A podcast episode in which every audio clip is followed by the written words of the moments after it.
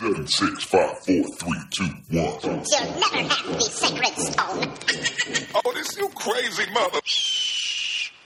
What's up, monkeys? Monkey Dan here, and welcome to the Live Wild or Die podcast. I'm recording this episode at 12:34 p.m. Thursday, December 31st, 2020, the year that will live in infamy. And I did this last year. I wrote a blog post on the Monkey Life blog on the monkey.co website, but I wanted to just kind of do a reflection of the year and then also start to look forward. So just diving right into it. I think this is a useful exercise. I've never been like a big resolution guy. I really like the kind of the reflection, taking inventory on the last year and it's really like, man, like I got to do some really cool stuff. A lot of good things happened. And we're going to dive into a little bit of a darker side as well, which we'll get to in a little bit. But I think it's really good to kind of take inventory, look at what, where, look at where you've been, look at what you've done, and then kind of get a starting point to see where you want to go. But again, I've just never been like a resolution guy personally. So if that's your thing, you have my full and wild support. But yeah, just for me personally, it's something I've never been into. So diving right into it.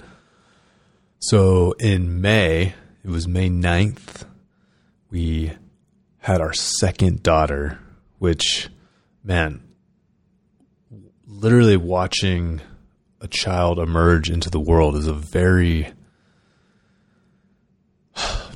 it's really hard to find words, but it really kind of like, I don't know, lets you see the circle of life. And it's not, it's not this uh, clean, pretty thing. It's you know it's a pretty intense, aggressive, bloody situations. Not to get bloody situation. Not to give away too much detail, but yeah, it's just it's a very raw, wild experience. So, any dads out there, you probably know, or at least have some semblance of what I'm talking about. And any uh, to be dads, to be moms, you know, you'll uh, you'll get you'll get your chance potentially in the future. But yeah, it's a very I think wild is actually a really appropriate word for that experience. So seeing her come into the world was just it was awesome. Everything actually went super well. Our first daughter, it wasn't no major complications, but it was it was a a long, intense struggle of a process, and this one was kind of like, you know, it was relatively easy to be honest. So everyone's healthy, it's all good. But what they don't tell you, man, what they don't tell you is when you go from one to two, it's not twice as hard. It's exponentially harder. It's magnitudes of order harder. So you you just you never with one you could kind of do the trade off, right? With two, you're just always on and you know, ours are I think they're I always mix this up. I believe they're definitely less than two years apart. I they're like 20 months, 20 months or something like that, about 20 months apart. So they're pretty close in age. So it's not like you have a five year old and then, you know, a newborn where, you know, the five year old could kind of be left a little bit more on their own. We're just fully engaged all the time. So it's an intense process, but I have an amazing wife and, you know, we work together the best we can and she's home with them. We're really lucky that she can do that during the day. And I go off into the monkey mines and do my labor. So it's been awesome, and it's just uh, it's really cool just seeing, getting to observe like you know natural movement as well through your kids. I just I've been reading Erwan Le Corre's book on natural movement, and he he references this he references this a lot, but children are really a great window, a great picture of what uncoached, just instinctual, natural human movement look like. So it looks like. So I'm really kind of taking notes mentally of all these things that they do and these progressions they hit, and just seeing how that how did how did we kind of lose that as we move through life, and how can how can I observe the way they move, and then kind of reintroduce that for myself and for the monkeys as well. So really cool, really cool to observe and be a part of. Okay. So our second daughter was born May 9th. That was like deep, you know, we're that was like what two months into the the COVID situation, so pretty deep in lockdown there. But my buddy and I, shout out to the rock warrior, the wild man Chris. We talked about climbing the diamond, which the diamond is it's a 1,000 foot vertical or overhanging granite wall. It's essentially in my backyard here in Colorado. It's less than an hour drive. It's on a it's on the east face of Longs Peak, which Longs Peak is a 14,000 foot mountain. It's in Rocky Mountain National Park. And the diamond you can see all up and down the front range. It's just this kind of like dark abyss of a wall. It's it's very, very intimidating compared to a place like, you know, Yosemite is like this sunny, kind of benevolent. There's just this benevolent essence to a place like Yosemite. Even though the walls are huge, there's just a softer side to it. It's a little more welcoming. Whereas you get into the Longs Peak Cirque and it's like Mount Doom. It's just it's dark, it's cold, it's high altitude. The weather is much more extreme. So we talked about climbing this wall for years and for whatever reason this was the year that we really went for it. So we did we had 4 attempts total and we were 50-50. So we summited twice and we bailed twice. So the first attempt was kind of early early in the season here, which I think it was like late June. And we got up there and there was ice kind of hanging at the rim at the top of the wall and as we started to approach there's just like bombs going off from the ice falling and man, when you're in that environment and there's just there's no amount of squats, push-ups, pull-ups, no amount of training can account for objective hazard. It's just you know, you're kind of rolling the dice. So we decided to bail pretty quick, but still, you know, it's just, it's such a beautiful area. It's so fun to be up there. And then we went back a second time. We climbed, we, it took, it was like just a circus getting up. So, little backstory you hike in, it's like, I think five miles to this lake, four or five miles. You hike to this lake, and then from there, you're kind of off trail, hopping on boulders, you're above tree line to get to the base of the diamond, you have to climb 500 feet of just rotten, loose, sandy, icy, snowy terrain when there's constantly rockfall and it's kind of like this funnel. So if there's any party above you knocking stuff around, it's essentially going to come right where you are. So we went up, it's called the North Chimney. We went up this chimney, took forever, got up to the wall. There's people on the route we wanted to get onto. So we ended up climbing something next to it, which was super fun. We we essentially spent all day to climb like 150 feet, which was again it was super rad. It was super fun, but you know it just we definitely were not going to top out. So we repelled off, kind of hiked out with our tail between the legs, and that had been so that was the second time in 2020, and then last summer we'd been up there and we'd bailed as well. So I think I was 0 for 3 at that point, and I was really just starting to be like, man, I I don't know if this is for me, or I don't know, I don't know if I have what it takes, and that's that's frustrating because I've done you know big walls, big climbing adventures. I've climbed El Cap in Yosemite, done other pretty big intense routes, and uh, I was just getting super frustrated. And I remember hiking out this past summer, the second after the second failure, and Chris kind of goes, "You know what, man? We got to get in the warrior mindset." And if anyone has seen the movie Free Solo, that's about Alex Honnold's free solo of El Cap. He talks about getting into this warrior mindset. And I was also, just before I recorded this, I was listening to David Goggins talk about that same warrior mindset, that Spartan mindset. And when Chris said that, it really just, it flipped a switch in my mind. And, you know, when you're, when you're climbing big walls like this, there, there is a real possibility that you could die. I mean, um, it could be from your own error. You could repel off the end of your, you could repel off the end of the, your, your rope. You could not tie a knot. You could not tie a knot properly. All kinds of things could happen that are your own error. But there's also just like I mentioned, there's the objective hazard that you can just never totally eliminate. So I think those 0 for 3 attempts, those three failures, I definitely had that was something in the back of my mind. I was just, I know I was scared, if I'm being honest with myself. And I think a, a big part of that is just not having done as much climbing, especially in this alpine environment, I kind of not that I quit or anything like that. I just I wasn't doing it nearly as much as I had in the past. So I think I just wasn't as accustomed to being in this, you know, super dangerous environment essentially. So but our second or excuse me, our third and fourth trips up there, we were successful. The third time we uh it was like a 24 hour just oh man, it was an epic day. We carried all our gear, all we summited. We climbed a thousand feet, and then we climbed another few hundred feet to the summit. Hiked all the way back around. So you know, we did like maybe ten or twelve miles of hiking. You know, I think it was it's like about five thousand feet of vertical gain. And it was just it was one of those days like we started in the dark, finished in the dark. So it was just it, it was epic, man. It, wasn't it breaking that seal of finally getting to the top, it just it made me realize like, okay, I can do this. We can do this. It's kind of like it's it's the it's not that bad mindset, I guess. So we went back. It was my birthday actually, middle of August. We went back. It was a really we did it in a really fun way. So we hiked up.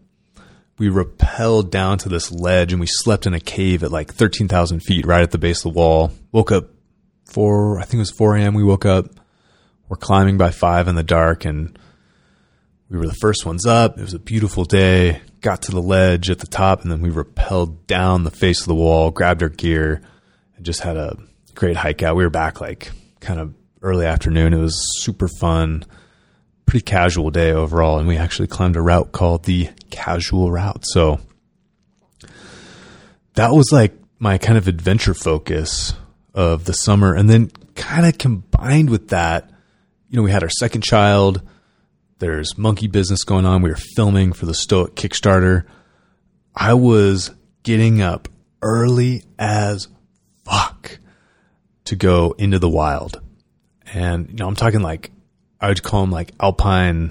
What did I, I had, a, I had a great term for it. It was the, uh, alpine start is like a climbing term. So you get up super early for an alpine start. This was like a, a newborn start. So I'd get up between like two and three in the morning, feed our newborn, put her back down, hop in the car, drive up to the mountains, go on a big run, climb a peak, do whatever. And then I'd be back, you know, kind of mid, late morning. So I was able to still get out, still get on the trail, still have these adventures, but it took like beyond motivation. That's a David Goggins term, by the way. It took beyond motivation to get up that early not sleep and just get out in the wild because I know I just I know myself and I know if I don't do that I'm just I'm not getting that that input that really really adds a lot of joy and I think happiness to my life. So I got it in. It wasn't always pretty. Definitely was a lot of type 2 fun, but you know, reflecting back, I'm ref- reflecting back, I'm always glad I do it. So, something to think about. Although I wouldn't recommend that lack of sleep combined with super intense activity for extended periods of time. So summer, you know, summer season, you can make up for it in the fall, winter with a little more sleep. Something else I've really kind of started to hard code into my just daily routine is the concept of the micro workout, which I know I talk about a ton, but even taking it a step further to the all day workout so the last maybe two or three months, I've really gotten this solid routine of doing morning flexibility, some core work. I did. I've mentioned this. I've done. I did. Uh, I just finished it actually. It was a Pavel kettlebell routine. Strong first. Pavel Tsatsouline. So essentially, it's called the Quick and the Dead. Super simple program, but I really enjoyed it. I was doing that like two or three days a week, sometimes even four days a week. So I'd start the morning, I'd get in a ton of movement. It was relatively quote unquote easy. Like I wasn't doing like a super crazy intense CrossFit workout. I would do this morning routine, have some food. I was I got in a I started walking a ton as well. I was doing like 4 or 5 miles at least I'd say 3 days a week and I was walking for sure like 5 days a week. Sometimes carrying my daughter as well, which that uh that adds a nice little fitness element as well. So essentially, I'd have this really large block of morning movement. I'd either excuse me, I'd ride my bike or walk to the monkey office. I got these, excuse me, I got these hourglasses. So it's a sand, totally analog, no phone required. I've been using these sand timers. I need to flip it over right now, actually. I've been using these sand timers to just kind of use as like an alarm or just a something to reference like okay you've been pounding keys for it's like a 45 50 minute timer depending on how the sand is stacked but it's a nice way to break up the day. And you know it's one of those things like if you're in the middle of something where you're really focused and your alarm goes off it just it totally breaks that where this is like a soft alarm. So you know i check it occasionally. You can kind of intuitively know when it goes off or excuse me when the sand runs out. But then I'll drop down into a squat, maybe do a plank, do some push-ups, some Cossacks, just just move essentially. And I also I have this standing desk that adjusts. It almost goes low enough where I could like literally sit in a deep squat and work, but it doesn't quite go that way. So I need a, a little boost, which actually the Stoic is perfect for that. But uh, I'll like kneel and work as well. So just trying to move as much as possible when I'm in my little office here A few more things. I've started doing so this summer. I kind of was doing mainly like body weight training, which was fine because I was just doing so much in the mountains. I just didn't have like the energy units to go super hard. But this fall, I started doing a little bit more barbell lifting, which you know I've been doing that since high school. Essentially, I think it's it's a really important element. I know there's I've seen a few podcasts now of uh, saying how weightlifting is stupid, which actually that's on my list of to do a podcast of why weightlifting is super important and uh, just it's such a integral part to a well-rounded holistic fitness program. So I'll dive into that in another episode. I started. I have a little just squat rack in the garage. Got some monkey bars on it, and I'll throw on some plates, do some squats. I'm not going super heavy or anything like that. I just started throwing some Olympic weightlifting back into it. And again, I'm just, I'm such a proponent of this well rounded fitness approach, just that GPP, that general physical preparedness kind of, I think what fits my just genetics really well is being, I want to be the best at being good at everything. So I want to be like 80% good at everything. I know I'm not the best distance runner. I know I'm not the fastest sprinter. I know I'm not the strongest lifter, but I'm typically stronger than most runners and I can typically run farther than most lifters. So I like that really well-rounded fitness and you know bringing in the skills as well. You know, climbing it's certainly there's a lot of uh, fitness involved, but it's a very high skill endeavor as well. So I like bringing all these things in, and I uh, I just sent a note to a local uh, Brazilian Jiu Jitsu school. I did a little bit of that about a year ago, and it was more of a time issue, but I'd really like to just keep exploring different skills and really focus on these these natural movements, or at least more natural movements. So that's kind of where my mind's at.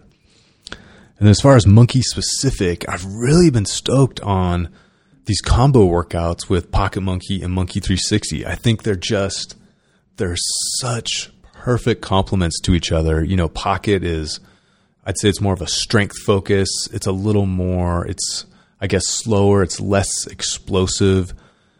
It tends to be a little more north south.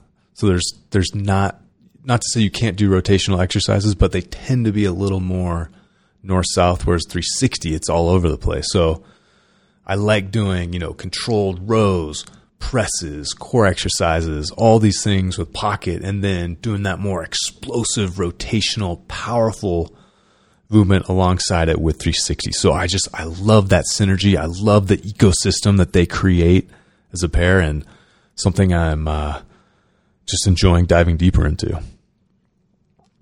Okay, next on my list is one thing I did this year, which I hadn't really done for a long time, is I just I took some time off. I took, I'd say it was about two weeks total between Thanksgiving and Christmas, and essentially, let me be very nuanced about this. Is I took time off from like super intense training, but I didn't stop moving. So I was still walking. You know, I still was doing some kind of morning yoga. I was rolling out, foam rolling a lot, using the lacrosse ball to smash out different things. I was still pretty active, but I just wasn't doing like these super intense training sessions. And I just think, you know, with the holidays and the time of year, the days get shorter. I think there's something, and this is a topic I'd love, I want to dive much, much deeper into, but I really think there's something about, there's like seasonal eating, right? Where, you know, during summer, there's a lot more fruit. There's food is way more available. So it makes sense to eat more fruit, probably a little higher carb. And then as you move into winter, you know, there's less plants available. So maybe you're eating more of like a meat based, more animal based diet. Anyways, we'll, t- we'll, again, we'll dive into this deeper, but I think there's something similar concept, but with movement, right? So I think if you look like, you know, pre agricultural revolution, so like, let's say beyond 10,000 years ago, so let's say like 30, 40, 100,000 years ago, when the days got shorter, there was less opportunity to hunt, less opportunity to gather. It's colder out. So it would make total sense to kind of do this pseudo hibernation where you sleep a little longer. You're just, you're less active. So your body needs less calories to maintain itself. Again, food is not as available. So you can kind of do this pseudo hibernation through the darkest, longest days of winter. And then as spring starts to come, as there's more animals, more plants available, you can increase your activity as food and essentially energy becomes more available. So that's just, I know I, I've noticed this for years now, but I haven't really thought about it. I just, I feel like I'm just so much more tired in general during winter. And then summer, it's like you can't wait to get up, get out in the sun, all that. So I do think there's something to that. And I do think, you know, uh, there's kind of like this archetype of the person that they go to the boot camp class every morning and just they bring it every single day, which is, I admire the discipline to do that, but I don't think that's congruent with like evolutionary fitness and movement. So I think it's really important to just take these times where you kind of let your body just soak up all the training, let all the little injuries, bumps, cuts, bruises, tweaks, you let all those heal up and then you can start to ramp up again. So something to think about. And it's something that I intend to kind of keep exploring and kind of in just program into my my year, my training year. And the last thing on my reflection list is the Stoic launch. So we launched in September, and so our first ever Kickstarter for Monkey Bars Original, we did 111k. Stoic, we were it was like 740 something k on Kickstarter. So it was our second lowest raised by dollar amount. And, you know, in hindsight, and I got called out on this a little bit, but we just, we weren't as engaged in the campaign as previous campaigns. And I think that was part of the, the lower dollar amount. And it's, that being said, it's still a super sec- successful campaign. I'm standing on Stoic right now. We just got the first production samples from the factory. They're super awesome. Everyone that ordered one, you're going to love it. It's it's such a useful tool and as far as like, you know, clearly it's always better to go outside and get on a real natural surface, but if you just if you work on a computer, which I know a ton of people do or even if you don't, having this surface, this uneven varied surface, it's just so important for foot strength, foot health, and it just makes me stand much more actively. That's it's it's like a it truly is a gym for your feet. So please consider Stoic and thank you everyone to back that backed us on Kickstarter. You know, we're we're a Kickstarter born company, so we would not we just wouldn't be here without the monkeys, the backers that believed in that believed in us and believed in the idea and you guys are the ones that brought it to life. So I'm just I am eternally grateful I've said it before, but I think it's just important to really hammer that home. I wouldn't be here without you guys, and I really appreciate you. So thank you. So that was my, those are my reflections. And then looking forward to 2021. So we're going to go dark here a little bit. So I was listening to David Goggins, and I was actually listening to a Tim Ferriss episode as well recently, and they both were talking about kind of this really honest look into your own personal darkness. And it's a it's it's a challenging exercise because oftentimes you're not going to like what you see, but it's such a worthwhile exercise to examine who you really are, what you really do, and it helps you establish a starting point that you can move forward from. And, you know, we're just, I know I am, and I think humans as a species, we're just, we have a unique ability to lie to ourselves really, really well. So if you can, Goggins in this podcast, he was talking about every day he shaves and he's, you know, because he's shaving every day, he spends a lot of time looking in the mirror because he's shaving, but that process also it helps keep him accountable because while he's doing this, he's kind of reflecting on, you know, some white lie he told or something, a way he wasn't as disciplined as he could have been, or how he let someone down, or all these different things. Anyone that knows who Goggins is, you you guys know what I'm talking about. If you don't know who David Goggins is or haven't really heard of him. There's a great podcast. He's on. He's been on Joe Rogan a bunch of times, and I actually just listened to him on Rich Roll, which I was. I think that was the first Rich Roll podcast I've listened to. But really good interview by Rich, and uh, it was a, it was definitely a.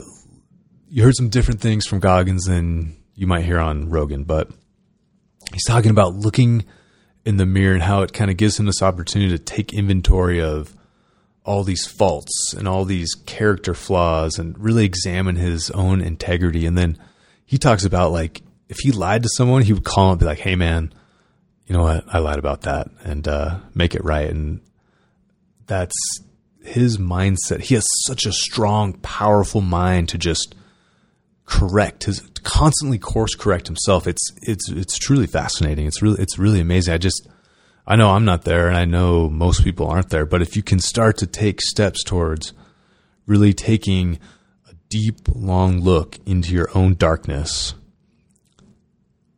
being honest about what you find there, and then establishing a way to kind of climb out of that darkness. It's Jordan Peterson talks about similar concepts as well. And again, it's it's challenging and I know if I kind of peer down that hole, I, I, you definitely, I don't like what I see with myself, but at least that's like the first step is being able to recognize it so that you can start to make change or at least move in the right direction. So, some to think about. Check out David Goggins. If you haven't read Jordan Peterson's book, 12 Rules for Life, great book. And um, there's actually a, a, Tim Ferriss episode. It was on. It's on his podcast, but it's he's being interviewed by Guy Raz, which is uh he hosts NPR. How I Built This. So three gate, three great podcasts to check out. I'll link these as well. And the final, well, two more things. One for January 2021. I don't care when you start, but you've basically got kind of one week buffer, or what would it be like 10, 12 days? You have like a 10, 12 day buffer. But I challenge everyone for 21 days in January of 2021 to do 21 reps. It could be 21 squats. It could be 21 rows. It could be 21 push ups. You do 21 reps every day for 21 days. That's the minimum. And hopefully that sparks a little additional monkey movement as well. But at the baseline, 21 reps every day for 21 days. So that's my 2021 challenge to all the monkeys out there.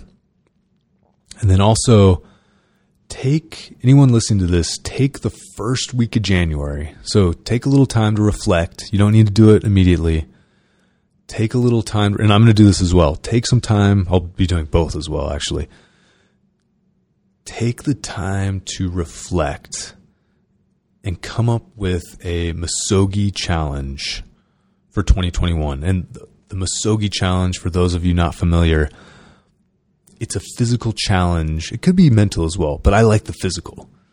It's a challenge that's meant to expand your imagination for what is possible. All right. So an example could be I want to do, you can do one pull up now, you want to do 10 pull ups by the end of 2021. It could be something like if you've never ran 10 miles, you can run one mile now. In 2021, I want to run 10 miles. Maybe it's completing the tactical two training manual that you've had for a few years now and you've never looked at. Maybe it's completing one of the Monkey 360 workout programs. Maybe it's doing an ultra marathon. Maybe it's doing a 5K. Maybe it's doing a crazy adventure that you've always wanted to do with your friends. And I think on that note, you know, I hope that with everything that's happened in 2020 and the limitations that have been placed upon us, I hope I hope once things do kind of open back up, we really recognize how good we've had it and we, we take the we take the opportunity to get back out there and be wild. So I'm I'm working on a Misogi myself. I have a few pretty good ideas of what I want to do. And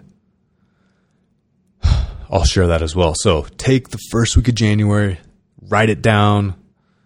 I I, I don't really I've I heard someone talk about this, like with goals and things like that sharing it publicly, it's like a double edged sword.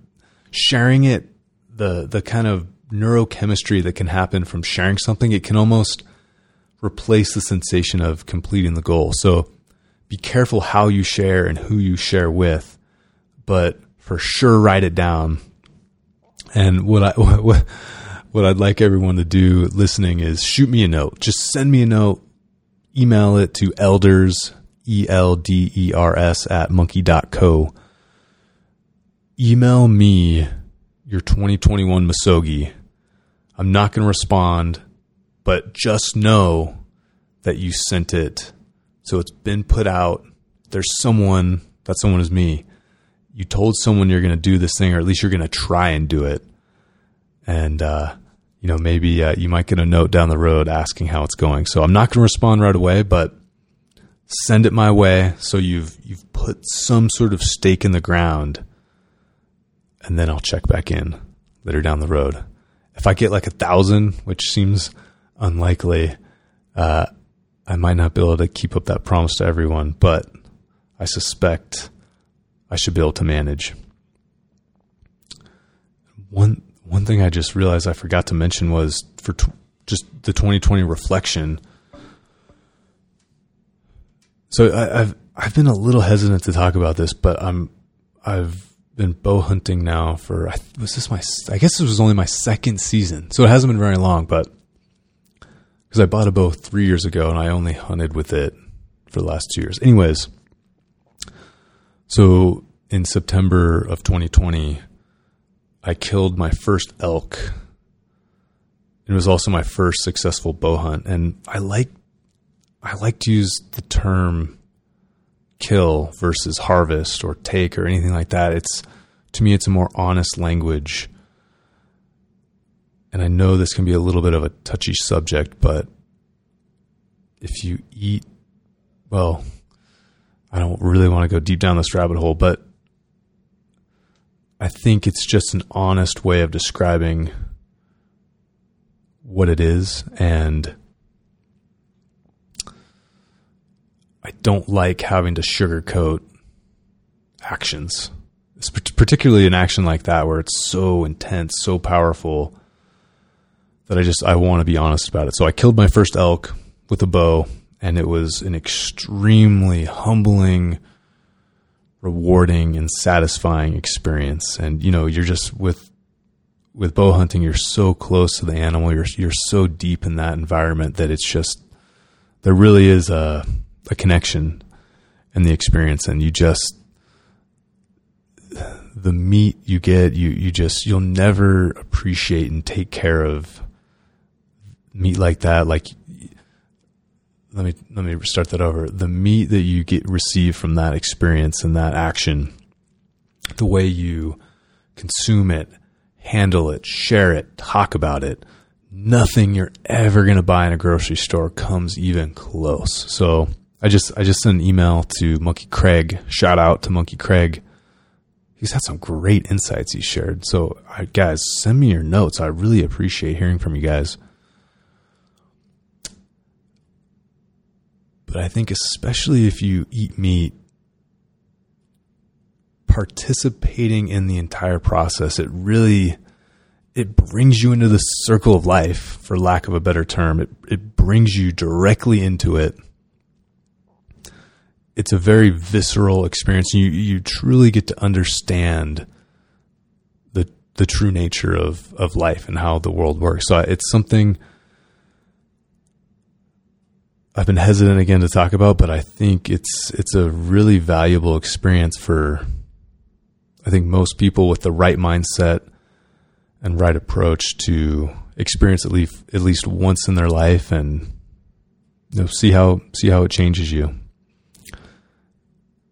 That being said, you know, if you just want to go out there and kill something, you got to get your mind right first. So, get your mind right, learn the skills, learn to be a woodsman, learn to survive in the wild. Go out there and do do it in the the right process. Okay, so